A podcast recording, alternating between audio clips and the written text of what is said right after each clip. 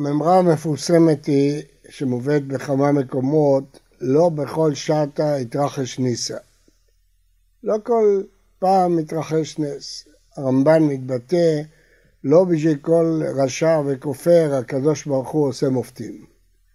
מצד שני, אנשי כנסת הגדולה תקנו לנו בתפילה יום יום לומר, ועל ניסיך שבכל יום עמנו, כל עת, בכל שעה. אז יש כאן סתירה. האם הניסים הם בכל יום עמנו, או לא בכל שעתה ושעתה התרחש ניסה. התשובה היא שיש שני סוגי ניסים. יש נס שהוא שינוי מנהגו של עולם, מסדד את טבעו של עולם, חורג מהטבע.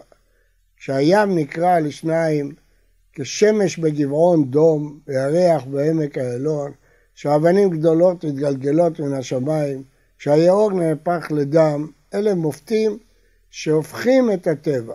כשהאור נהפך לחושך, אלה מופתים שנוגדים את הטבע. מופתים כאלה, עליהם נאמר לא בכל שעת היתרחש ניסה.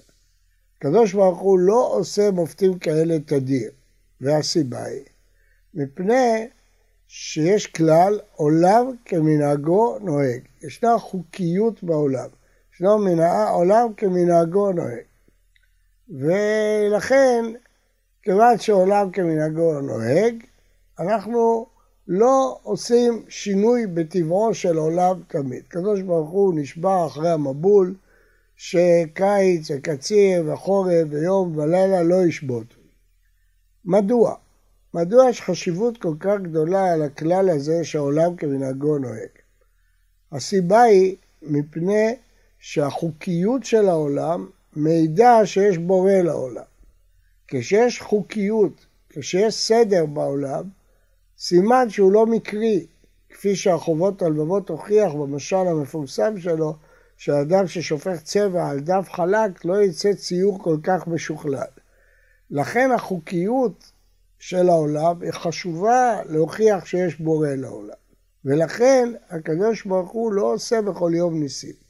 כי הם יהרסו את החוקיות ויהפכו את העולם למקרי למי שמתבונן בו. לעומת זאת, יש חשש הפוך, שכאשר העולם הוא חוקי ואף פעם לא חורג מהחוקיות שלו, יבואו כופרים ויגידו שהטבע הוא הבורא, אין בורא לעולם. לכן צריך הקדוש ברוך הוא מפעם לפעם לסדד את מערכות הטבע ולהראות שיש מי ששולט בטבע, הופך את היום ללילה, את היבשה לים, את הים ליבשה, את החושך לאור והאור לחושך, כדי להראות שלא הטבע הוא שולט, אלא הקדוש ברוך הוא שולט. אז יש פה שני כללים שהם סותרים.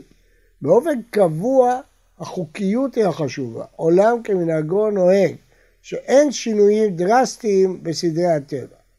מצד שני, יש לנו כלל הפוך, מנוגד לזה, שהכלל הוא השינוי של מערכי הטבע, הסידוד של מערכי הטבע. והכלל הזה של שינוי מערכי הטבע הוא כלל שקורה אחת לכמה דורות. ואומר הרמב"ן שזה קורה כשהקדוש ברוך הוא בוחר בעם ורוצה להפוך אותו לעם סגולה, לעם מיוחד, הוא רוצה להראות לפניו את כוחו שיש בורא, שהבורא משגיח, שהבורא מתערב, הוא עושה ניסים ומופתים שחורגים מהטבע. וכאשר הוא מודיע את זה מראש לנביא, הרי הניסים האלה מעידים לא רק שיש בורא ולא רק שיש משגיח, אלא שיש נבואה בעולם. כל זה כותב הרמב"ן בסוף פרשת בו. ואז הוא מוסיף, אבל בכל יום ויום יש ניסים נסתרים. כל מה שאמרנו זה ניסים גלויים שחורגים מחוקיות העולם. אבל ניסים נסתרים שיש שפע, ברכה והצלחה, זה, הדבר הזה הוא לא חורג בחוקיות של עולם. הדבר הזה הוא נס נסתר. כשהקדוש ברוך הוא נותן חוכמה ברופאים למצוא את התרופה המתאימה, או באנשי צבא לנצח את המלחמה, או באדם למצוא פרנסתו בשפע, זה לא נס שחורג מחוקיות העולם.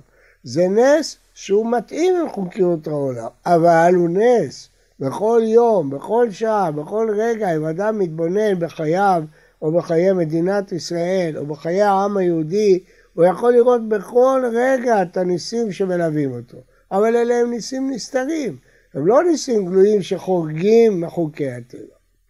ואת כל מה שאמרנו אפשר לראות בסיפור מעניין בגמרא בברכות על חסיד אחד שאשתו הניחה לו בן ולא היה לו ממון לפרנס אותו. והקדוש ברוך הוא עשה לו נס ודדיו נפתחו כמין שני דדי אישה והעניקו אותו.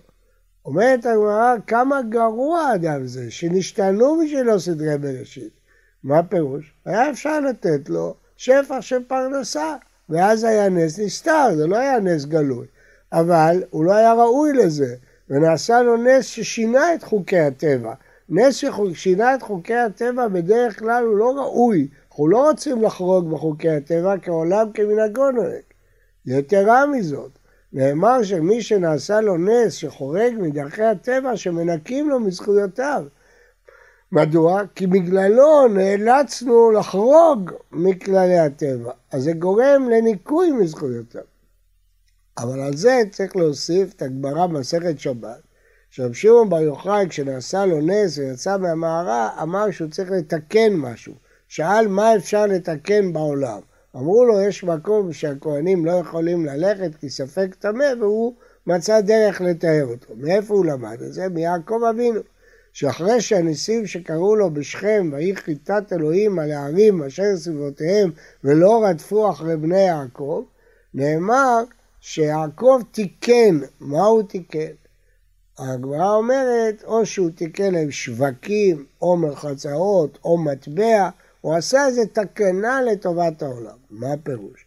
כיוון שנאלצנו בגללך לשנות את החוקיות של העולם, אתה צריך מידה כנגד מידה לתרום משהו לחוקיות של העולם. לתרום, לתקן את העולם, כדי שלא ימעטו בזכויותיך.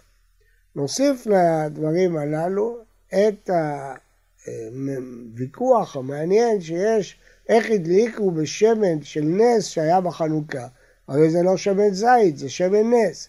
והתשובה היא, תשובת הבית יוסף, שכל יום הדליקו בשמינית והשמינית התברכה. כלומר, זה לא נס גלוי שפתאום חומץ נהיה לשמן, או שפתאום נהיה שמן. אי אפשר, זה לא שמן זית. אלא זה נס נסתר, ששמינית הספיקה, היה לו כוח באיכות. למה זה נס נסתר? כי לפעמים שמן הוא איכותי יותר, דולק יותר שעות, האיכות שלו יותר טובה. זה לא נס גלוי שהוא ניכר על פני הטבע.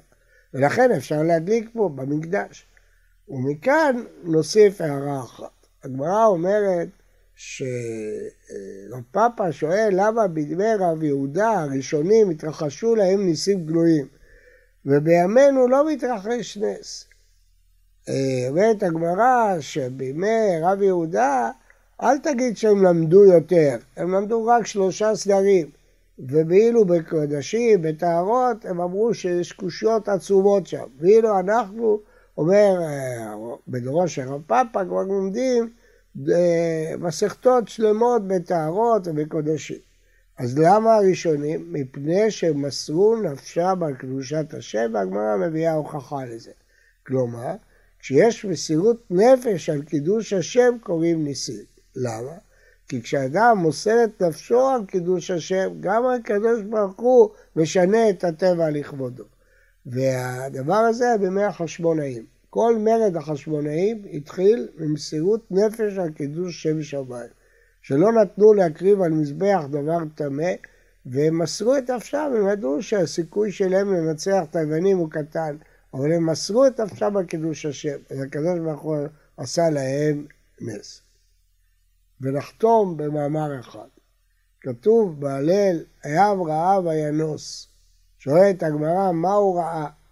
אחת התשובות, ראה את ארונו של יוסף. הרי בראש השיירה הלך משה עם ארונו של יוסף על כתפו, עצמות יוסף עמו, ויקח משה את עצמות יוסף עמו. הים ראה את הארון הזה, נבקע. מניין לומדים את זה חכמים? מגזרה שווה. וינוס, ואצל יוסף נאמר, וינח בגדו אצלה, וינוס החוצה. וינוס וינוס.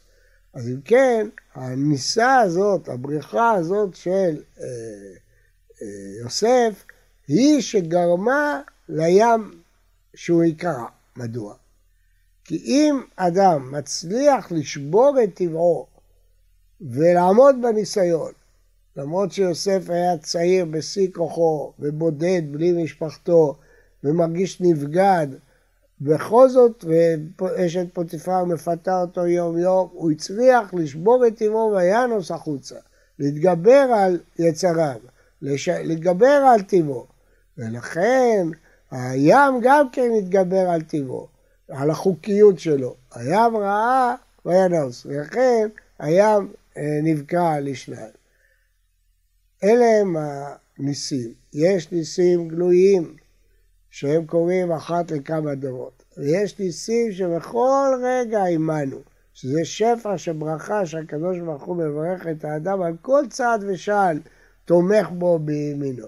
והאדם צריך להסתכל תמיד כמו יעקב אבינו, האלוהים הרואה, הרואה אותי מעודי עד היום הזה. כך אדם צריך לחוש בחייו, שאלוקים מלווה אותו בכל רגע. ומדי כמה דורות הקדוש ברוך הוא עושה מופת שמשנה את חוקי הטבע כדי להוכיח שיש מי ששולט בטבע. על הניסים ועל הנפלאות של חנוכה אנחנו מודים ומהללים ומשבחים.